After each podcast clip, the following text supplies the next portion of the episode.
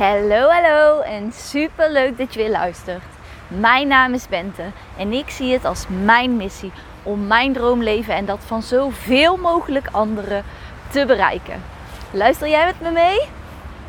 En daar is een fantastisch deuntje voor, maar je weet ondertussen hoe het gaat. Ik ben niet in Griekenland, ik ben ook niet in Zeeland, maar ik krijg al lopend inspiratie, dus uh, ik ga hem gewoon zo inspireren.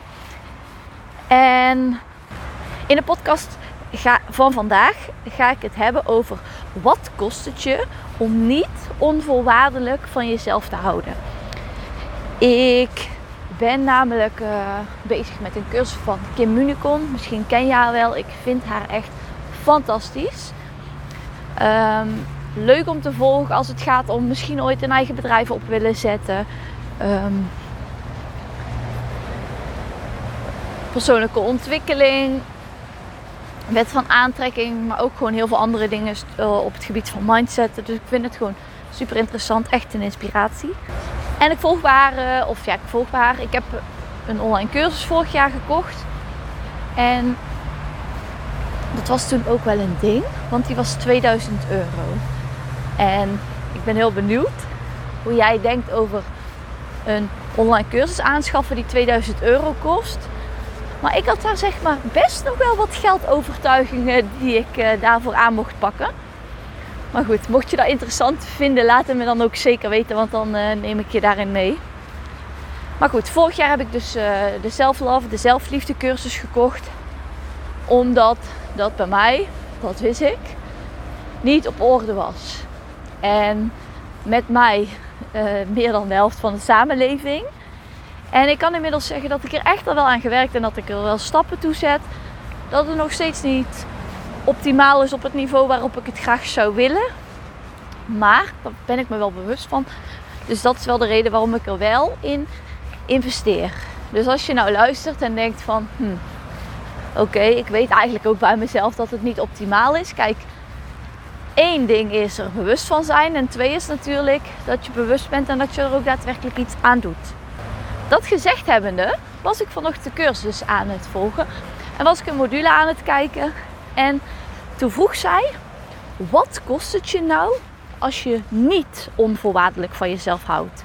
Want we zijn altijd bezig in de maatschappij om de ander trouw te beloven. Om te gaan trouwen met mensen. Om onvoorwaardelijk van de anderen te houden. Om te houden van iemand zonder voorwaarden. Maar hoe kun je verwachten dat een ander van jou houdt, of zelfs onvoorwaardelijk van jou houdt, op het moment dat jij niet van jezelf houdt. Dus terug naar de vraag: wat kost het jou om niet onvoorwaardelijk van jezelf te houden? Nou, dan zijn er eigenlijk een aantal dingen. En met de dingen die zij zei, heb ik eigenlijk mijn eigen voorbeelden. Dus die wil ik graag meenemen. Wat kost het jou als je niet onvoorwaardelijk van jezelf houdt? Wat het mij heeft gekost? Liefde, echt op één. Want wat creëerde het? Ik ben heel lang vrijgezel geweest, waar ik oké mee was. Maar de mannen die ik ook aantrok, waren altijd verkeerde mannen. Mannen waar ik voor moest zorgen. Die ellende hadden. Die zich niet wilden binden. Die bindingsangst hadden. En terugkijkend had ik natuurlijk ook mijn aandeel daarin. Maar op dat moment snap je dat niet. En snap je niet hoe het nou kan dat jij steeds opnieuw bepaalde mensen in je leven aantrekt. En dat is niet alleen op het gebied van liefde. Want ik heb dat ook extreem gehad op het gebied van vriendschap. Wat op de basisschool al begon met vriendinnetjes die steeds verhuizen, verhuisden en weggingen, waardoor ik steeds alleen overbleef, ging op de middelbare school door. Waar ik een innige vriendschap had met een aantal meiden. Die in één keer na twee jaar besloten: oké, en vanaf nu stoppen we met Bente. En vertellen haar niet waarom, maar we gaan haar gewoon vanaf nu negeren. En we gaan gewoon doen alsof ze niet meer bestaat. Wat vervolgens verder ging. En toen ik weer ouder was, waar ik weer in een vriendinnengroep kwam. Waar ik het bispaaltje was. Waardoor ik heel erg de overtuiging, waardoor het natuurlijk bevestigd werd, ja, het ligt aan mij en ik ben ook. En misschien moet ik zelf dingen veranderen. Terwijl het is. Ik moet moest misschien wel dingen veranderen, maar juist letterlijk de andere kant op. Niet dingen veranderen en mezelf aan gaan passen zodat de ander mij leuk vond, maar juist dingen gaan doen voor mezelf, zodat ik mezelf leuker vond. En als jij niet onvoorwaardelijk van jezelf houdt, dan zul je dus merken op het gebied van liefde, relaties, dat, dat de relaties die je hebt in je leven, dat die ook niet optimaal zijn. En op het moment dat jij gaat werken aan het stukje zelfliefde, dat je veel andere, dat je hele andere relaties gaat creëren. Dat je hele andere relaties krijgt met de mensen om jou heen. Dus dat is eigenlijk de eerste hele belangrijke. Dan nummer twee, je lijf. Je lijf staat gelijk aan jouw level van eigenwaarde. Of dat nu is dat je jezelf altijd pijnigt om te sporten. Dat je jezelf uithongert. Of juist eetbuien hebt, te veel eet, altijd met eten bezig bent. Elke dag op de weegschaal staat, de weegschaal juist weg hebt gegooid omdat je er niet op kunt staan. Je lijf en hoe jij je voelt in je lijf staat gelijk aan jouw eigen waarde. En heel veel mensen zijn daar niet mee bezig. En die willen daar niet aan en die gooien het op diëten. En dat ze niet kunnen afvallen. Maar veel interessanter nog is om te kijken waar komt het vandaan. Waar komt het vandaan dat ik zo'n verstoord, ik wou zeggen verstrooid, ik loop langs kippen, verstoord eetpatroon, zo'n verstoord leefpatroon, zo'n verstoord leven eigenlijk heb ontwikkeld. Dus dat is ook een hele belangrijke. Ik heb dat zelf heel erg gehad met um, sporten, maar ik hou nog steeds van sporten.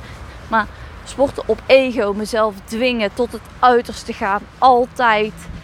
Um, op mijn eten letten, in calorieën tellen, denken in verboden producten, um, dan weer heel veel eten, eetbuien, neem het. En ik heb het gehad. En ik ben zo blij en dankbaar dat ik niet meer dat heb voor ik uit eten ga.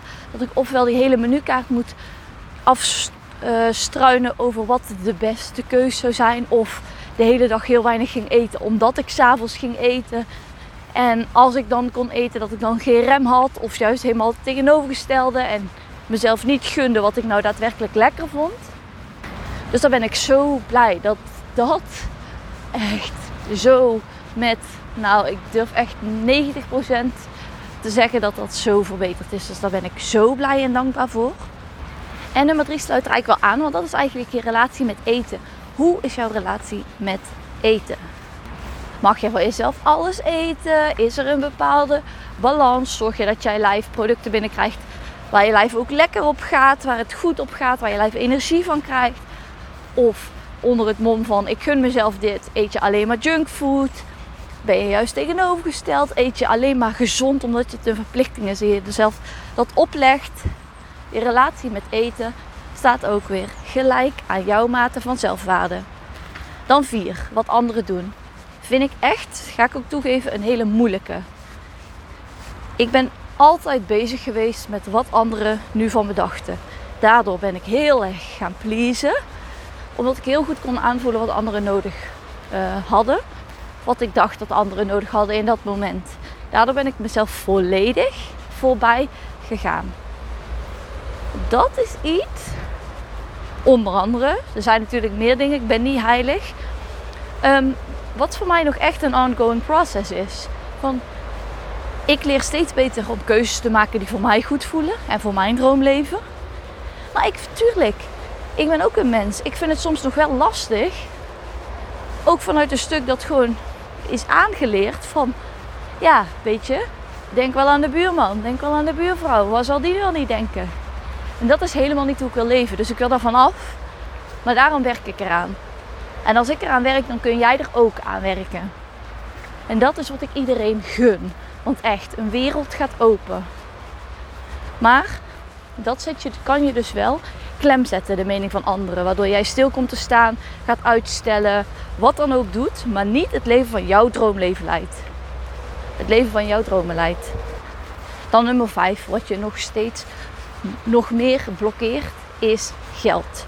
Of je nu ondernemer bent of in loondienst bent, maar je blokkeert geld dat naar je toe kan komen op het moment dat je niet van jezelf houdt. als je niet van jezelf houdt, leef je ook in een tekort. En vanuit een tekort zul je altijd, vanuit de wet van aantrekking, meer tekort aantrekken. Dus hoe meer jij bent gefocust op, ik heb dat geld niet, dus ik kan het niet doen, doen hoe minder geld jij zal hebben. Dus er is bijvoorbeeld ook een wezenlijk verschil tussen ehm, bijvoorbeeld, ik geef je als voorbeeld, twee mensen. En die twee mensen zien allebei een advertentie voorbij komen van een opleiding. Die opleiding willen zij allebei doen. De ene persoon denkt bij zichzelf, ja dat kan ik niet betalen, dat gaat, dat gaat niet.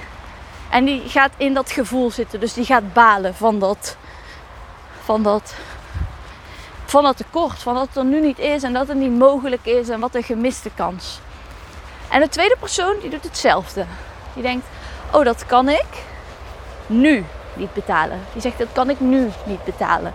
En meteen daarop zegt hij of zij, maar hoe kan ik nu aan dit geld komen?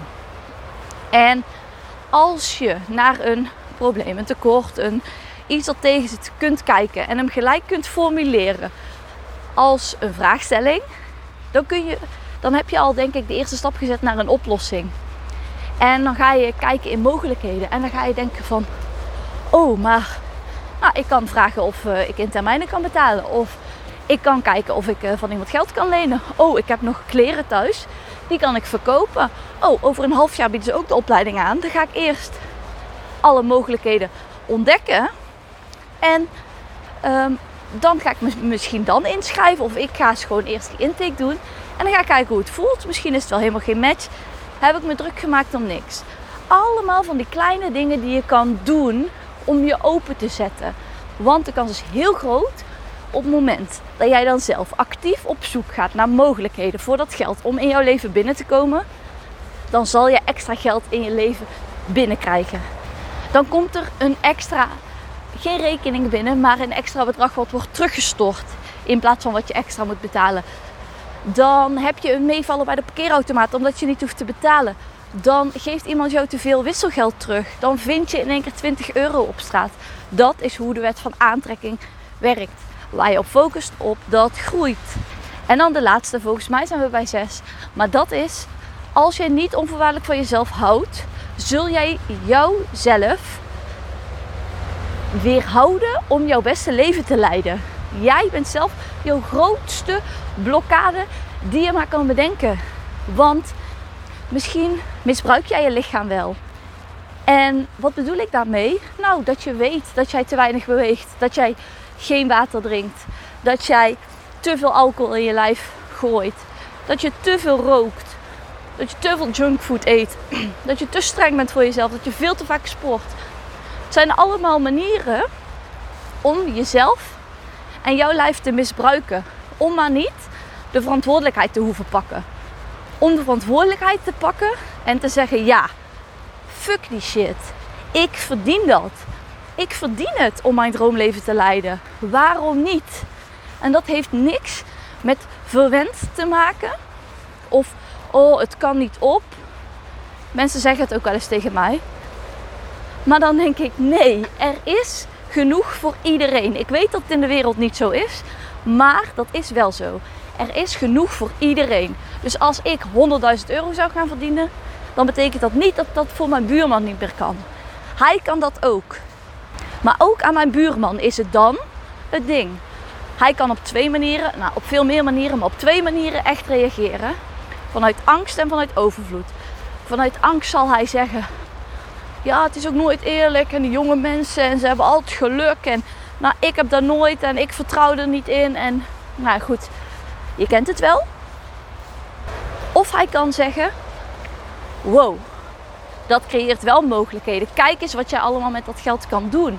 En hij kan ook denken: Zo, ik heb veel meer levenservaring. Als zij dat kan, waarom zou ik dat niet kunnen? En ik hoop zo dat je af en toe mijn podcast luistert en dan denkt: Ja, als zij zo kan denken, waarom kan ik niet zo denken? Of als je de podcast van iemand anders luistert, het boeit me niet, een boek leest, wat dan ook. Het gaat mij dan niet om dat je wordt geïnspireerd door mij. Het gaat mij erom dat je wordt geïnspireerd. Dat je aan wordt gezet tot actie. Maar het is zo interessant om je gevoel en je gedachten onder de loep te nemen. En ik moet zeggen, dit is dag 4, 5 zonder social media. Helpt een hele hoop om je hoofd rustig te krijgen. Dus als je denkt, nou het lukt mij niet. Nou ga dat eens even een maandje of een week proberen. En ik weet zeker dat je beter kunt vertellen hoe jij je voelt en wat je gedachten zijn. Maar goed, dit was hem in ieder geval weer voor vandaag. Ik uh, hoop dat je hem interessant vond. Ik ben zelf weer helemaal geïnspireerd. Dus uh, bedankt voor het luisteren en tot de volgende keer. Doei!